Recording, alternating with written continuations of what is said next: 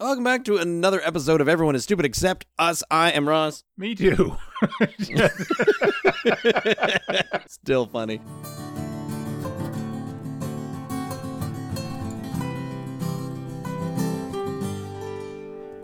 And we got a couple of things to talk about this time around. A number of political things happened recently, so we're probably going to get pretty deep into the politics. There was the midterm elections down in that southern country south of us, in fact called the US, I believe is the correct pronunciation of how their country is. No, it's pronounced and then, Asa. It is, absolutely. And then speaking of their relationship to us, there's a stranglehold or a whole bunch of tariffs and whatnot that are changing constantly. And a lot of things did change during those midterms. Mostly we're going to talk about a bunch of things that we have no idea about and we are so far in over our head about that it's almost assuredly going to be wrong. And then just for a switch up, you're going to talk about electric cars for a little bit more. And I'm going to talk about video games. Those are two things that we kind of know stuff about. So let's first get all of the stuff that we don't know about out of the way. Starting with Donald Gelatinous Trump. Trump. Yeah. That's what the J stands for, isn't it? Donald J. Trump, gelatinous? Yep, gelatinous.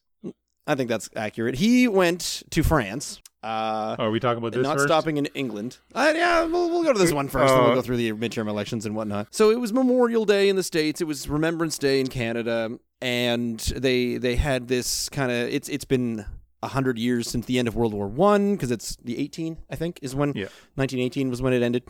So they go over there for Memorial Day, and they have a big thing, and they're all over near Flanders Fields or one of the other big... Because a lot of the wars all seem to be fought predominantly in France. I mean, France got a pretty raw deal in the early 1900s, I feel. Everyone's like, oh, poor Germany and Austria trying to put themselves back. I'm like, dude, you basically turned France into a muddy pit full of bullets and corpses. I don't think I've ever heard anybody say, oh, poor Germany. I mean... I have heard things about their economic status. They had a rough time, butchered. And admittedly, not everybody... Lost. Yeah, not everybody in the country was, doing all the horrific things, and it was a people led by a party, but also, I mean, come on. Germany ended up in a lot better situation eventually than a lot of the rest of Europe did after that. I mean, England today is still suffering because they got all this antique infrastructure but Germany is like, oh, we might as well just build. See? We'll build all new factories because all of ours got bombed into the ground by the Russians. Exactly. So what you got to do is you have a little war every now and then, get everything completely destroyed, and then you start over. Yeah. So not to get all racist or anything, but Germans are known as a pretty industrious race there. So they, we had a little bit of a war. Then we said, all right, well, the guy in charge, he got shot in the head, so we'll just continue and do better. And they came out of it doing pretty well for themselves after 30 or 40 regardless. Years. Fast forward 100 years, and there was a 100-year ceremony. It was a huge, solemn, very, I don't know what the word, not prestigious, but you should be there to be respectful. The facts are these. I am at a loss for words as to how all of the other world leaders made it to this ceremony. Yeah. Except one. Yeah. And that's the theory. Now, the facts also contain that there's excuses. His helicopter, it was raining or foggy, and so his helicopter couldn't make it.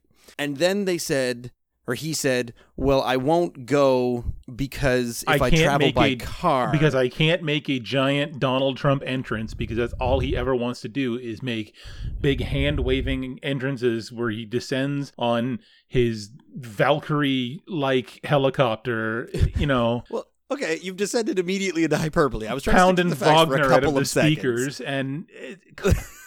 Let me stick to a couple of facts. A couple of his excuses. He then claimed that his car and traveling by car would have ruined traffic in Paris, and he wouldn't do that to the Paris people. He wouldn't inconvenience them. Now there's a lot to unpack there. There's a lot to unpack. The point remains: every other world leader was there. And now, somehow all of these excuses about, oh, my cotton candy hair is going to get wet if I have to come in my helicopter. Everybody else was there. So here's the most interesting thing is several hours later, he was at another ceremony at another cemetery. Where he showed up late and caused a disruption. Oh, but he was out there in the rain with his cotton candy hair. And I think, well, okay, so your head does not melt, because I think everyone assumed that that was the reason. I think that was long enough that he actually was starting to get backlash for not being at the first one, which is why he ended up going to the second one. Or he's still a little pissed. He probably has a bit of a chip on his shoulder about some of the things that Macron has been saying about him, the French president. So it's... Well, let's sway away. We're done with fact. Into hyperbole, he is an incredibly petty man. He is the nation's oldest child president. So that pettiness is pretty much why he did nearly 100% of what he did. Now, the funny thing is that the French president came back and threw shade at him in half of his speeches. I liked that. Where didn't the president of France show up at an American Veterans Day ceremony? Oh, who knows? A day later on that night or something like that. They all came out to one over in the States just to say sort of, hey, look, it's bad weather, but we're here. Did you see the video of Justin Trudeau that everybody was sending around saying, oh, look, he's totally throwing shade at Trump because he was saying things like, yes, we're standing here at this ceremony. It's raining. We're all uncomfortable. But just think to the fact that if 100 years ago, our men and women were dying here from bullets, not from rain. And everyone's like, oh, we're going to burn on Trump. It's like, no, that was from last year. That video is from last year of him saying basically, I recall him saying that, man up and be here kind of thing, because you owe so much to these people who gave so much. So again, he's just an incredibly petulant person. Geez. So speaking of his petulance, we've got the most recent midterm elections. On the bright side, he won the midterm elections, so he's not going anywhere. Kind of. So my 10-year-old daughter was at, she said, and there was that election, and I said, yep, and she wanted to know, is Trump out yet? Because she lives in a very liberal part of this particular area that we live in. Your daughter? We're all rather hippy-dippy-ish.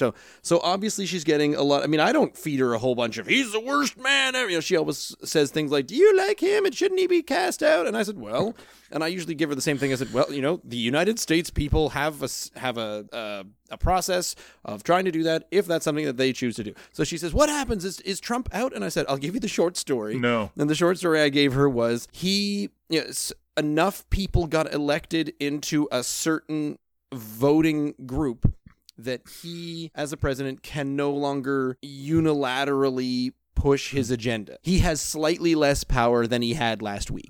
That's from a left-leaning hippy-dippy side of things, that's probably the best way of putting it that I could think of, because that's kind of what happened. So they didn't lose enough seats because there's the Senate, and then there's the House. And in the House, they did really well. And now they have a majority in the House, but the Senate, the Republicans still have the majority. I don't fully understand how it all quite works, but those are the basic numbers of it all.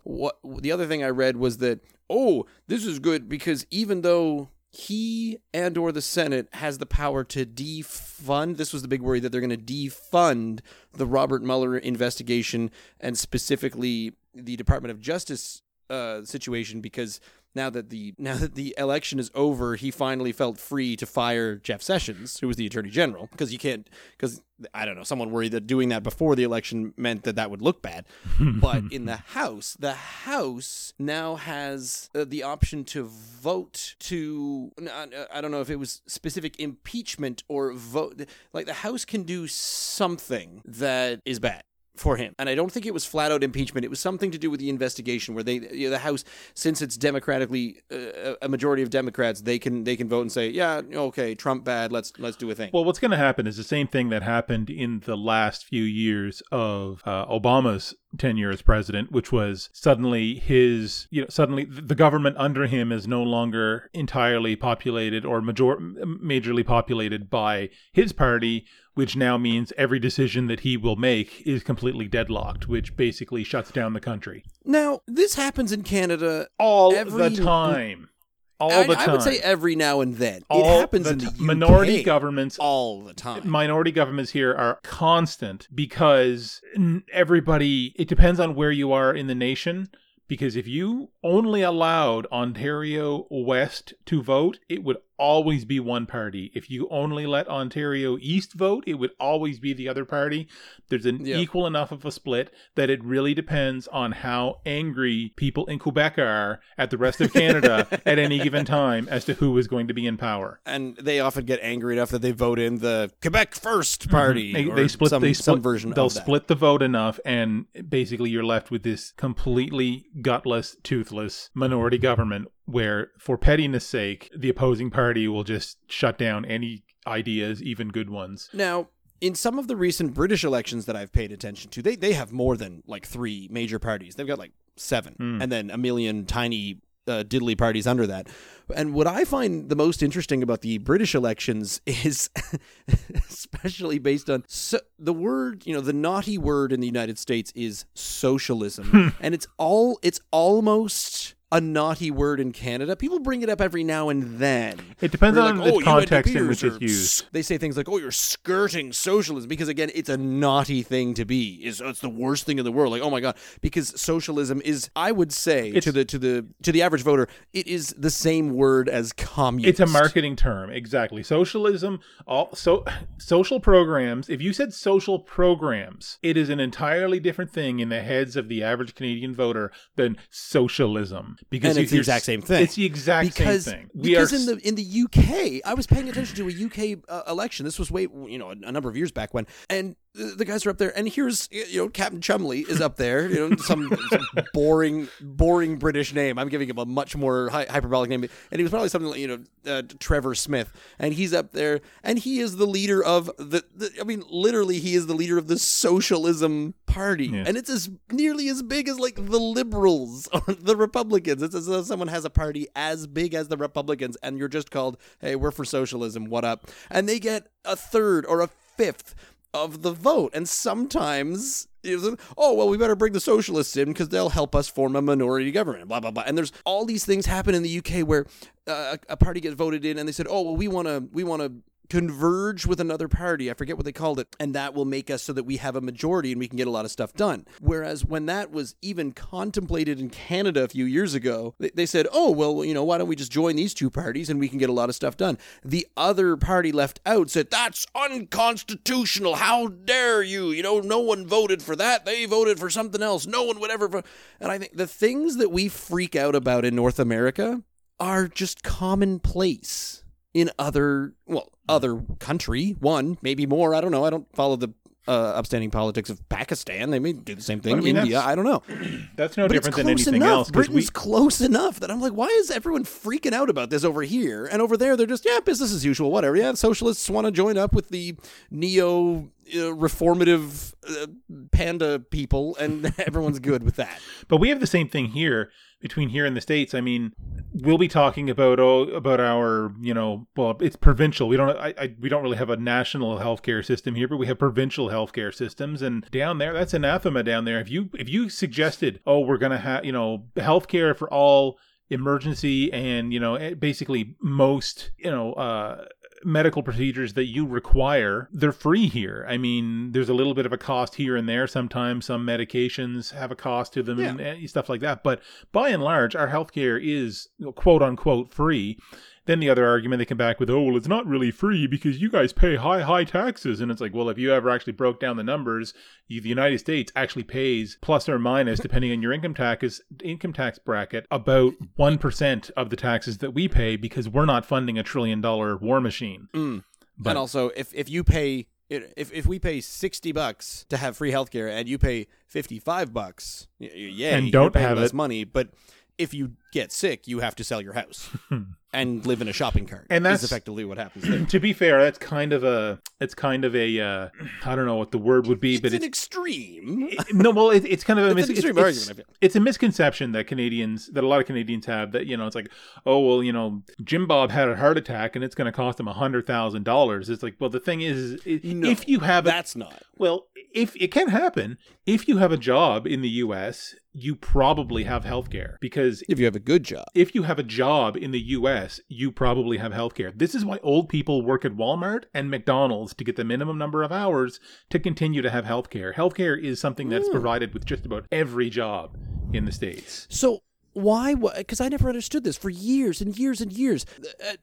All of the anti-Obama guys, because they didn't like that he was in charge, because they wanted their guy in charge, and they'd come out and they'd say, Obamacare is the worst thing ever. It's positively evil. The thing is, anything you do where you take something out of the hands of the quote-unquote free market and put it into the hands of government is going to be trash. And that's just how it is. I mean, it's no different here. Except how they want that for the military. Oh, 100%. Trump wants that for the media and just about everything else. There's a difference between... It's not that he wants the government in charge. He wants himself in charge. Well, yes, and he would... The government wants to be in charge of everything, of course. But the people, and especially, you know, the small government sort of people, the ANCAPs and stuff like that, they want everything to be operated by the cold hand of the free market. But, you know, I mean, there's a healthy middle ground, and I don't know that anybody has actually found it. Certainly Canada hasn't, because I mean our government run programs are better than some, not as good as others, but they're definitely not, you know, as efficient as they could be to provide the best value for the dollar. Well, nothing is, because what's that quote? Oh, there's a quote, I forget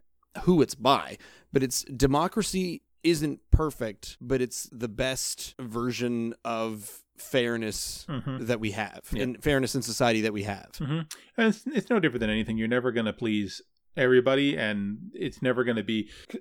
I mean, I just look at... I've worked for the federal government in numerous jobs over my career, and I mean, it's a whole other world in there of inefficiency, and things happen there that are, you know, nice that when you're working there, but you wouldn't have that level of slackness if you were being driven by somebody who was profit motivated. But regardless, we're kind of 12 feet off the rails at this point. But yeah, the point is still that, kind of the government about the state. the U.S. government is hilarious, and I look forward to seeing what happens when somebody else replaces him in 2024.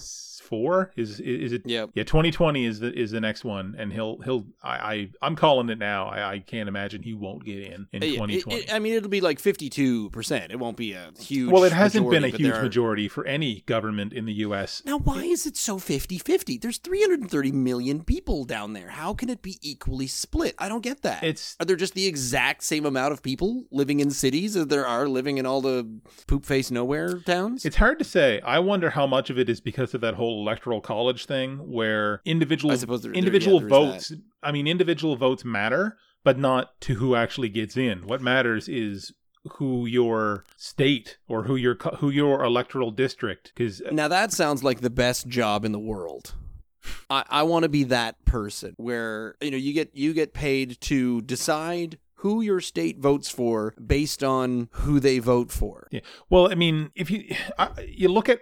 People always say, oh, you know, every vote counts. And it's like, if you live in Texas and you wanted to vote for Barack Obama, you might as well have just flushed your head down the toilet because your vote doesn't matter. Now, did you read the other story? This is the thing that's coming up right now. This is a few days, a number of days actually, after the midterm elections. It's nearly, over a week since the midterms at time of recording. And they are still counting ballots in certain places, especially in places where they do mail-in ballots. And the thing with the mail-in ballots are most of the mail-in ballots come from troops overseas. So what has now happened? Yeah, it would have slid a lot further blue because of that, I bet. I mean, geez, because the Republicans are saying, yeah, well, we won on election day, so screw everything. They basically want to throw out every other late counted ballot, and they're shouting at Florida. So they managed to get a court injunction or some sort of deadline. The courts have issued a deadline that all the ballots need to be counted by Thursday. Now, what is the deadline for mail-in ballots from troops overseas? Is it Thursday? No, it's Friday. So their deadline is a day after the court injunction saying stop counting. So if you can't get your mail-in ballot there in time, you're just sitting... That's even worse than being in Texas wanting to vote for Barack Obama. I mean, you're way outside of flushing your head down the toilet range. You're like, well, I might as well just fart in this piece of paper and bury it in the sand for all the good that it's doing. And I can't feel like that's doing them many favors, because you'd think a number of the people who, you know, basically have effectively signed up to put on a camo suit and go and shoot the darkies. Not to be too anti-military, but there's probably at least 6 of those guys.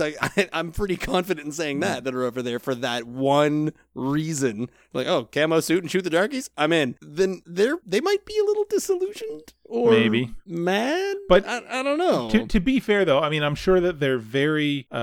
very happy based on the fact that they can now look to see exactly how much respect Trump has for them and their sacrifice with his showing at the Paris Memorial Day. Let's say, and this is also a thing that's happening, I think the thing that baffles me most is the blind following. The just... oh, well, anything that shows that he's not doing that, that's just fake news and left-leaning snowflakes. Oh, he's telling it like it is. He's the best thing for this country, and you probably have a few rather conservative-thinking military folk over in a base somewhere in, off the coast of India on an aircraft carrier, not to give away their location or anything, but they're probably... it gets bombed tomorrow. I'm going to feel terrible. They're... because, of course, this podcast goes up live, and we have hundreds of thousands of listeners. Yep.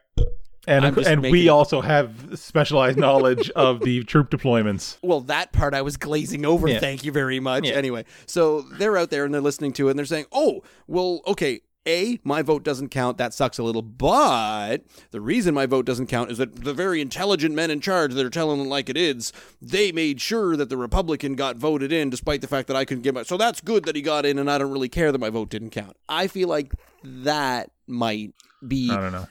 A positive outcome of this, what I consider to be a rather heinous attack on the democracy themselves. Like, is there anyone sitting around, in their beautiful, 1940s townhouse having dinner on the Good China tonight, saying things? Well, I dare say, Deirdre, it's a good thing that they changed those electoral lines and the gerrymandering is working so that our vote counts more than those silly people down the street who cannot even afford brand new tap shoes for their daughters to go to ballet. That's an Alabama accent, if you couldn't tell. It's quiet, yes. I can switch it to Alabama, but I feel that's even slightly more racist. Chesterfield Funkin' in the third. But is there anyone sitting around thinking, whew, oh my goodness, these voting lines are so awesome so that we can get more of these old white dudes in power? Yeah, old white dudes are thinking that. Well, those old white dudes, but people who are not involved in politics, are they sitting around looking at these lines? Other rich old white dudes think that because... they, of course, were like phew, and what was that thing that used to happen? I was reading about this before the Civil War, where plantation owners, old white dudes who owned people, they started being given a number of votes based on how many people they owned. Yeah. So if you owned 11 people, you got 12 votes. Now, you didn't have to go and ask those 11 people who they wanted to vote for. You just got 12 however you wanted it because you owned them. Because you were in charge of them, correct. And I feel like that's kind of where we're almost still at. Well, not we. Well, I mean, Canada, we are not perfect. We are in no way perfect. We still have our screwed up voting things. And even up here, even in Nova Scotia, they're trying to change the lines and make sure that... because there still are... the parts of town that have the lower socioeconomic classes who might want to vote for the non-rich white guy party. And they do change the borders every now and then, and they do little bits of this and that. I feel like they're not doing quite as... like, what is the thing where some of the dudes down in the States, some of the stories that I was hearing where they would... put a polling station in a place where there was no parking, and they would only have it during certain times. They're just underhanded stuff to make sure that certain people wouldn't get an opportunity to vote. And there's all kinds of dirty stuff like that, like it's just like things I've read before about. There's in a lot of cases, I'm not sure if this still happens, but it used to be that the people who were running a campaign for a particular candidate in an area would call up people, during their polling or whatever, where they do phone polls. Oh, just wondering, can we count on your vote today and whatever? And they would send cars for people who they thought were going to vote for them. Which okay, that's fine, whatever. It's you're not buying a vote. You're just trying to make it easier for someone like old people to get here to vote. Or whatever, particularly for your side, but if both sides are doing it should be the same. But then they would do things like they would call somebody, they find out they're voting for the other other person, and then say they're sending a car, and then don't, or they'd say they're sending a car, send a car, and they take them somewhere else, or tell them to vote at the wrong place. Yeah. That happened in Canada. Yeah. That did happen. That was maybe not quite so recent. Well, we haven't had a good old-fashioned federal election in a while. We should have one of those. We're about due. Yeah, get Captain Hot Socks there. He probably needs a few more votes. Yeah, he needs, if he could stop jogging past weddings and photobombing everybody. Yeah, and with his shirt off. Get some elections organized. Come on, JT. Being on the float in the gay pride parades and whatever. Prime Minister Justin Timberlake has got to get out there and start to organizing some of these elections that we are in so dire need of. But yeah, it's things like that, and they make my heart sink, and I feel just like there's no hope, because it's the same thing as when it's the same thing as phone scams to me, because it technically is. When you call up someone, you say, "Hey, who are you voting? Are you going to support us?" "Nah, I like the Liberal Party." Like, "Oh well, in that case, you want to go vote at Sam's Bait and Tackle Shop, down number 270,000 Beach Lane. We're going to send a car for you. He's going to drop you off in Tijuana." Exactly. And you send Grandma Fogarty way out in the middle of left field, and she can't go in and vote for the party of choice anymore. And so, but this is, you are on the phone and you are tricking people. Mm-hmm. You are lying to people and being dishonest. And I think, how do you go home at the end of the day and do that? It's these phone scam people. They got to go home to their family. "No, how was work today?" And he says, "Oh man, did I ever convince this, middle-aged man that his niece was in jail in Jamaica, and he gave me up all of his credit card numbers, and I got $50,000 out of him. Woo!" And I'm hoping his family gives him at least a stern glare for that, because how do you live with the guilt that I suffer over the most mundane crap? So that when I hear of people doing things like this kind of underhanded, malevolent, pretty much activity, I cannot conceive of it. I cannot conceive of the stomach and headache. Just I would curl up into a ball and shrink to the size of a raisin. I would be so compressed with guilt and anxiety over any kinds of these actions. I have quit jobs where I had a job where I had to call about newspaper subscriptions, and I quit because I was like, maybe this newspaper isn't any good. On that note, I think I need to bring my rage down. So let's move on to something that isn't American politics, and then we'll come back. Right. And then later on, we'll come back to American politics. For those of you who don't like American politics, there's American Politics. And for those that don't like American politics, you might have the wrong podcast, because seems like every episode. Now, the only other thing that happened in recent news. In fact, this happened just Monday afternoon. I was, for some reason, looking through my Twitter, which I never do. I was apparently really bored. I was at a rehearsal, and I see Stan Lee dead at 95. I mean, 95. Well done up front. Good job, sir, who cannot hear me right now, because as we all know, he was a staunch listener. Mm-hmm. It's one of our. Yeah. One of our most devoted fans. But I was not a comic reader growing up. I was a tertiary comic reader. My friends had comics, and I would occasionally pick one up. I got really involved because a friend of mine was collecting all of The Incredible Hulk, and I got really into The Incredible Hulk for a little while. Loved Spider-Man, the animated series on TV.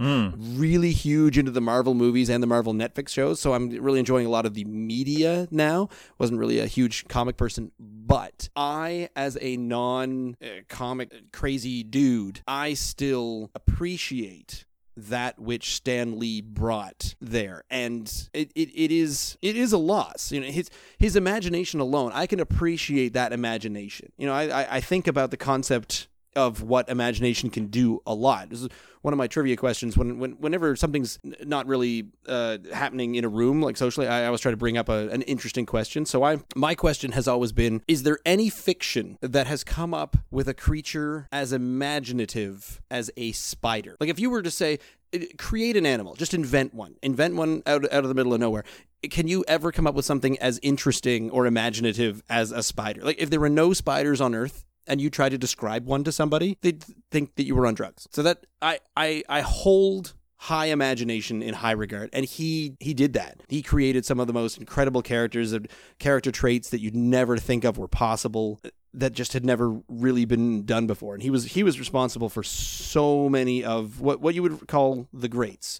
and the famous greats even. I mean, there's not many people on Earth right now that would say who's Captain America or who's Iron Man, who's Spider-Man especially. Hmm. So he has quite the legacy, and that could be one of these things that I explain to my grandchildren. You know, I was alive at the same time as Wayne Gretzky, Stan Lee, you know, Bill Gates. These are the famous people that have been around at the same time. You know, I would watch them live on the news. I would watch them doing things. And the one selfish thought that I got out of this entire thing was the next time I go see a Marvel movie, he's probably going to be in the next couple, but he always, you know, one of his deals with Marvel was he gets to be in the movies. The first time I see a Marvel movie where he's not in it, he doesn't get his cameo, that's going to make me sad. That's really going to give me pause. Well, you're in luck because he has enough cameos pre-green screened to pretty much finish out the MCU. Just going to be weird. Yeah, that's going to be super weird. And then after that, they'll probably just like... You're like, didn't he die 12 years ago? They'll just Carrie Fisher him into some movies after that. Well, hopefully the Carrie Fisher technology will, A, still be referred to as the Carrie Fisher technology, and B, be a lot better than it currently is. Yeah. Even though I thought the Grand Moff Tarkin stuff was really good, side swiping into CGI and technology. Better than most of what's come before. Better than the Tron Legacy... Jeff Bridges stuff, and although the Guardians of the Galaxy, young Kurt Russell, I thought was really well done. That was pretty good. The young Michael Douglas in Ant-Man was very good. Mm, yep. Anyway, I don't even remember. But those weren't really like Carrie Fishering them into the movie. Those people were there. They just digitally de-aged them, which they were. Yeah.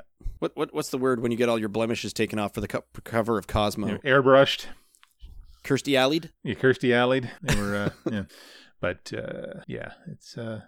Were you a reader, or were you just like a media consumer? I mean, I watched the X-Men series in the 90s. Yeah, no, all the TV shows. I never read comics after Archie, and no, but like for sure, like the X-Men movies that were coming out, from the Tobey Maguire Spider-Mans.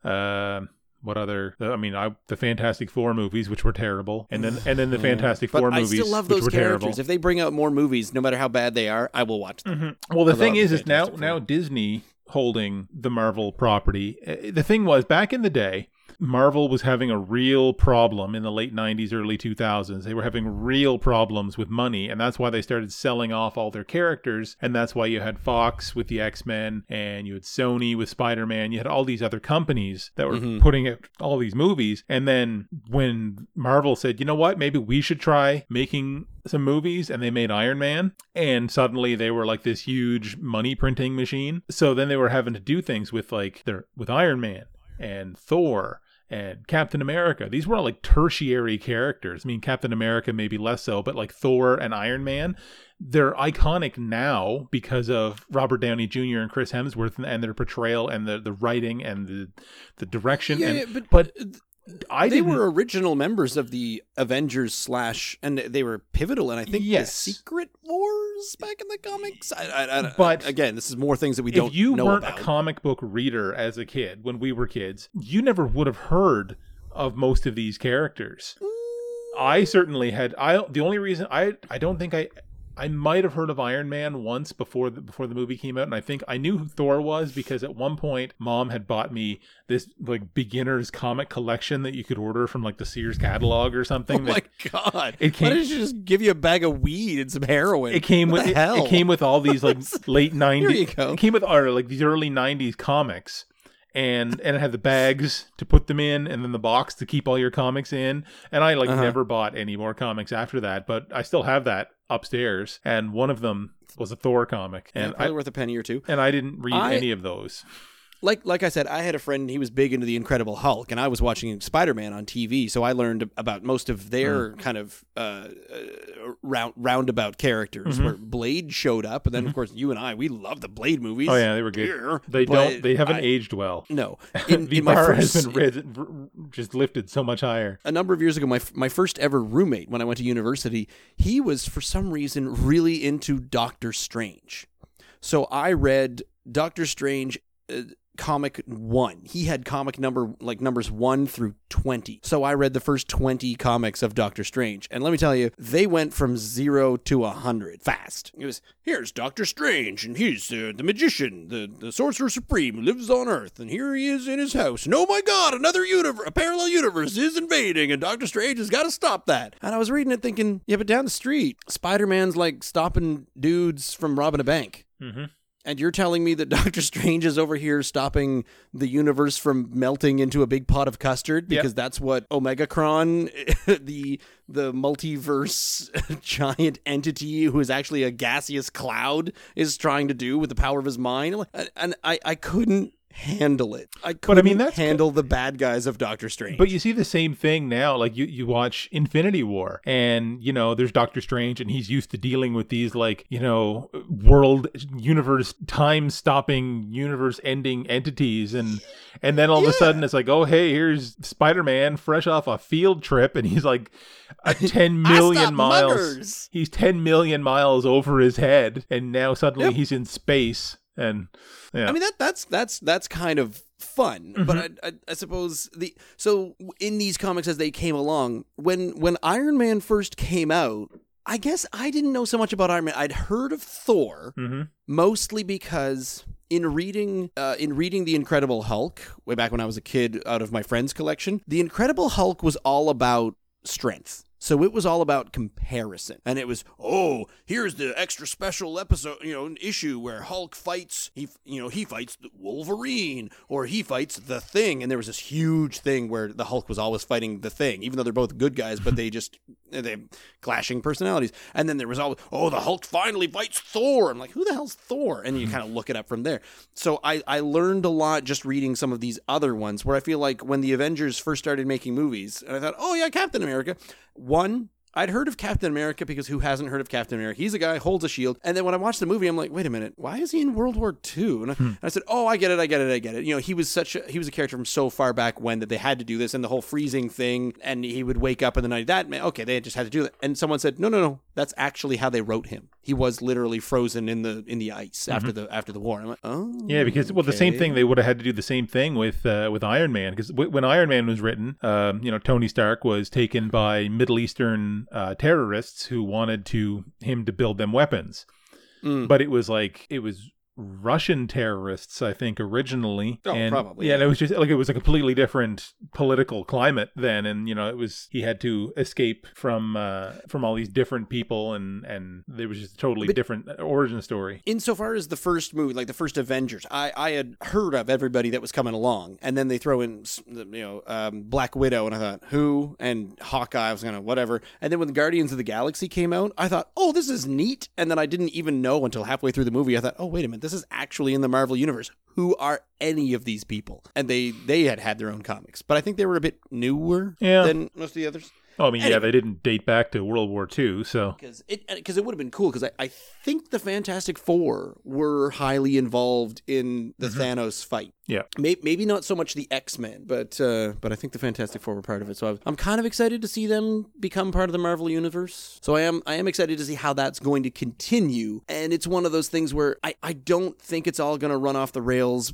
just because of the death of Stan Lee, where I believe what he did was, and I don't think he's sitting there and on the 57th floor of the Marvel building in downtown Los Angeles, and someone comes and says, "Hey, Stan, hey, Stan, you listening? Stan, I'm over here. Stan, I'm thinking of writing a new story for Spider-Man goes to space," and Stan Lee just stands there saying, No, that's not what I had. I'm pretty sure I wouldn't. I might be wrong in this, and I'm sure if somebody was a comic book aficionado, they might shred me for this. But I don't think that Stan Lee had a lot of creative input in probably the last 30 years. I think he had some. Sure, some. But he's not the driving force. No, I think it's pretty safe to say. Yeah, but we can definitely credit him. Oh, absolutely. And I am beyond impressed with what he has brought to the table over the years. So every time I watch one of his cameos, I think, oh, the acting is so horrible. This is so horrible. Your hair looks gross. Your glasses are stupid.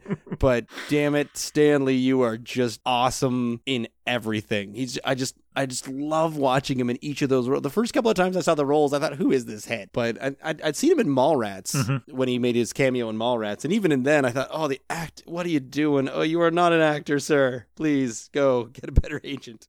It was the one I saw on Reddit today. Someone was talking about Stan Lee dying, and they, because someone had posted a picture of, it was these two, I think how it went was, oh, my grandma sent me this picture today where she heard a guy at the table next to her at the diner talking about some $200 million deal. So she took an awkward selfie, so it got him in the photo, and asked me who this is. And it's a picture of Stan Lee just sitting in a diner. And someone said, when was this taken? And then someone said, Stan Lee has to make a cameo in all of our lives now. That's just part of his deal. So I replied to that and saying, I want his agent. Yep. So well done. I'd say he had a pretty decent legacy. And to the, what was the other thing that someone was mentioning? He got married to his current wife. They were married for 70 years. Mm. And I think he met her he met her one night and she was really sad about something, and they met, either she had just broken up with her husband or she was on the outs with her husband. And they like met for a week, and he took her to the courthouse, and she got a divorce, and then a week later they got married, and they've been married for 70 years. Yeah, that was a risky gamble. Not gonna lie. Baby, what up? I come up with comic book stories. Ooh, okay. Swoon. Maybe not the best bet, but I'm sure it paid off quite well. Make love to me, Stan Lee, please. Moving on. Yes. So one of the other quick things that I had, I had a recent foray. In fact, we're recording this a little late because our regular recording time came at hour 31. Yeah, something like that. A day and a half. Hour 31 or 32 of my 36-hour video game marathon for a charity organization of Extra Life, which I believe we mentioned in the last episode. Yeah, huh? That went successfully, and I'm still alive. I had to make the executive decision on that to say, let's postpone this, because it would have been an even worse train wreck. Well, I'm glad, because instead we played, Humans Fall Flat, and that was a good time. So I'm glad we did that. That's instead. A good time. And it was, so some of the highlights of it were our old friend Matt from our days way back when at Acadia. He just kind of appeared out of nearly nowhere, and he was like, hey, I'm available this week, and we're like, dude, you haven't been available in 16 years. Dude, what are you doing in my bathroom? Get out, I'm trying to pee. And so it was kind of fun to game catch up with Matt, and it was really awesome to have you there as often as you were. Chose a bunch of multiplayer games that we could play together, and Tom, same thing. So it's just good to have some have some voices in my ear, as I tried to do that for a whole 36 hours, raising a bit of money for the local How much money did you manage to make? None. I'm up to about 740. Not that bad. Yeah, I did okay. Did you set any silly goals this year? No, I didn't bother. If I made $800, I would have punched myself in the face. I mean, I can still do that. Mm. I'll top you up. All right, then. Get to her. At $950, I was going to call for the assassination of Stan Lee, so I'm glad, there's a number of reasons why I'm glad I didn't reach that goal. That would have been a waste of money. Exactly. Yep. And that's how that one happens. Boo. So, yeah, hopefully I'm going to, too soon? What are you saying? Too soon. So hopefully I'm going to do the same thing next year. It's something that I've come to enjoy. And again, I stand by my decision to not do, because it's supposed to be a 24-hour marathon. And I said, you know what? After 24 hours, I'm like, I could keep going.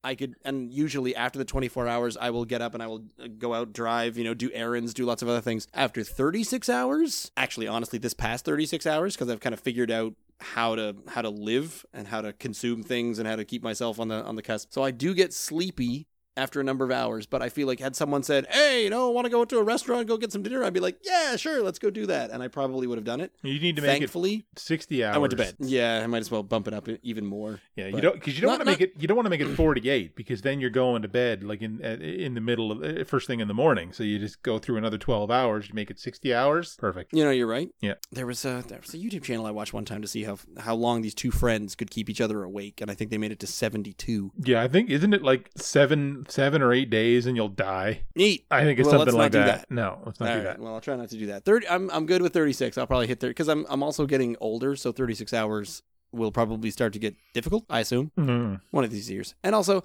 The other happy part of it is halfway through, well, not halfway through, like maybe about 3/4 of the way through. It was about 2-3 o'clock in the morning on the overnight. I got an email, and it was from my I live streamed this over on Twitch, and it's from Twitch saying, "Hey, you've just succeeded in all the things that you need to become an affiliate. So we'd like to sign you up for an affiliate. And we'll, you can have a subscriber button, and people can pay you $5 a month to come in and be a part of your subscriber thing." And blah blah blah blah blah. And I'm sitting there, 3 in the morning. I was tired. I was like, "What? Really? Now?" Huh? So I finally got around to processing that. So now I have a cool little subscribe button. And if you happen to have Amazon Prime, Amazon bought Twitch a number of years ago. So if you have an Amazon Prime, that means that you have a free Twitch subscription, which means that if you have Amazon Prime, you should toss your free Twitch subscription to twitch.tv/ziggityzig. And then I effectively make money off of 2/3 of your Amazon Prime subscription. And then I can be famous and awesome. Well, help me be famous and awesome. You'd be famous. Not going to make you be any more awesome. The other weird thing is I did a live stream just last night. We're playing the usual games I do, and usually it's just like me and nobody else. But there were 2 people immediately. They're like, "Oh, cool, what's going on? Is this what affiliate status gets me? It gets me a little higher up on the list or something?" Don't pretend like you like me. Where were you 10 years ago? Wow, what's going on? Gotta de-hipsterify you. I don't like me anymore. I liked me before I was cool.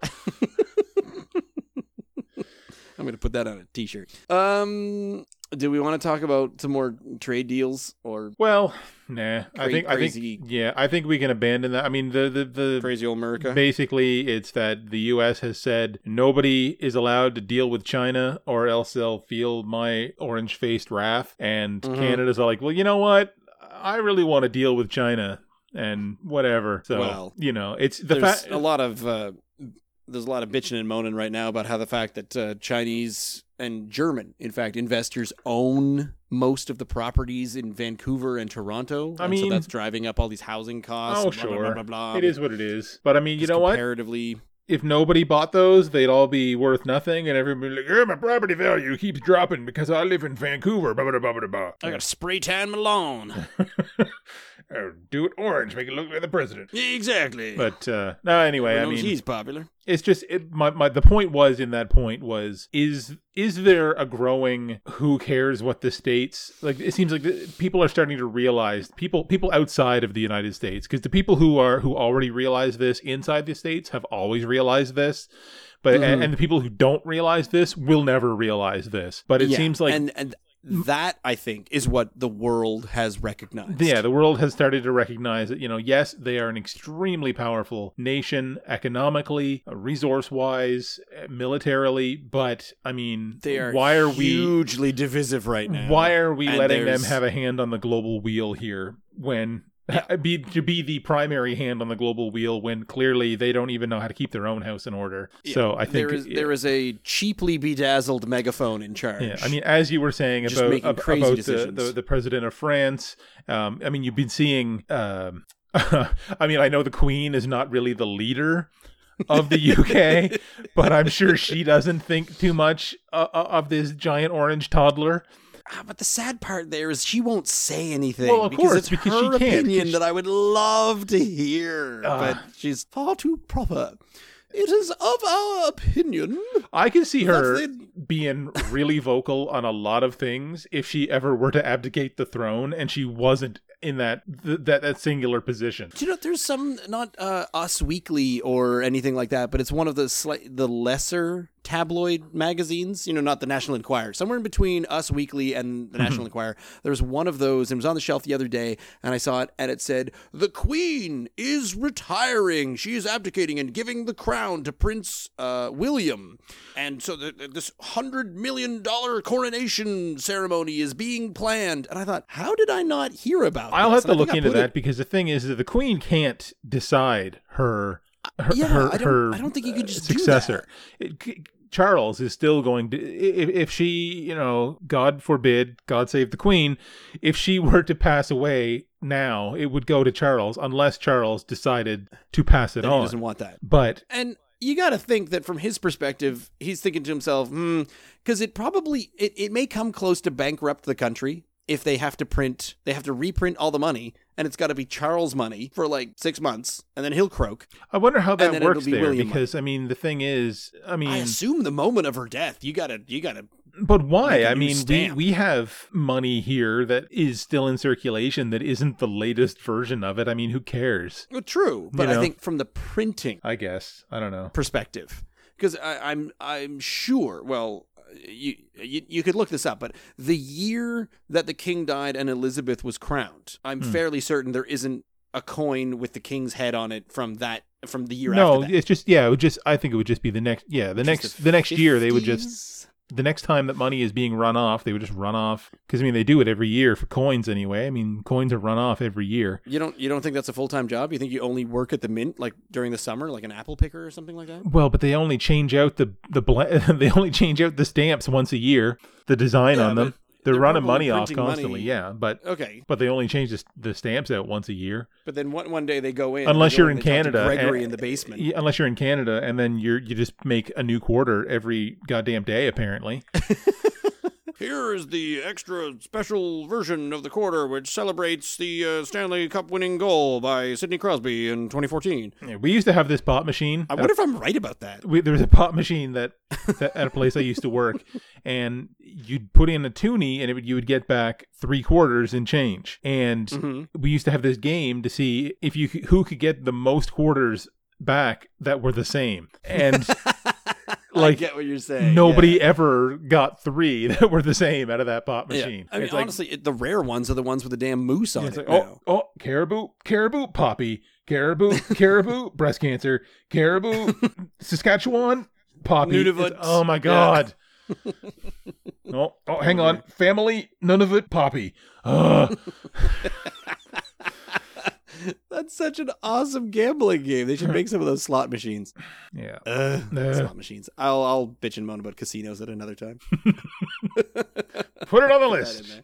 Put it on the list. It's in there somewhere. So that's about it for us mostly complaining about America, and then also crediting one of our favorite Americans for designing the most awesome world/universe/fictional cohesive togetherness, which probably confuses everybody because nothing is canon, but everything is canon. And there's a bunch of dudes running around in fancy jumpsuits saving the world on a weekly basis from different things. So you got to wonder if someone drops the ball one week, and they're like, 5 of you saved the world, but one of you didn't. So tough darts. Yeah. World's boned. Anyway, that's enough out of us. So send us an email, seanandrosspodcast@gmail.com. You can follow us on Twitter @SeanandRoss, and we'll be back in 2 weeks. And this is when the cool funky music kicks in.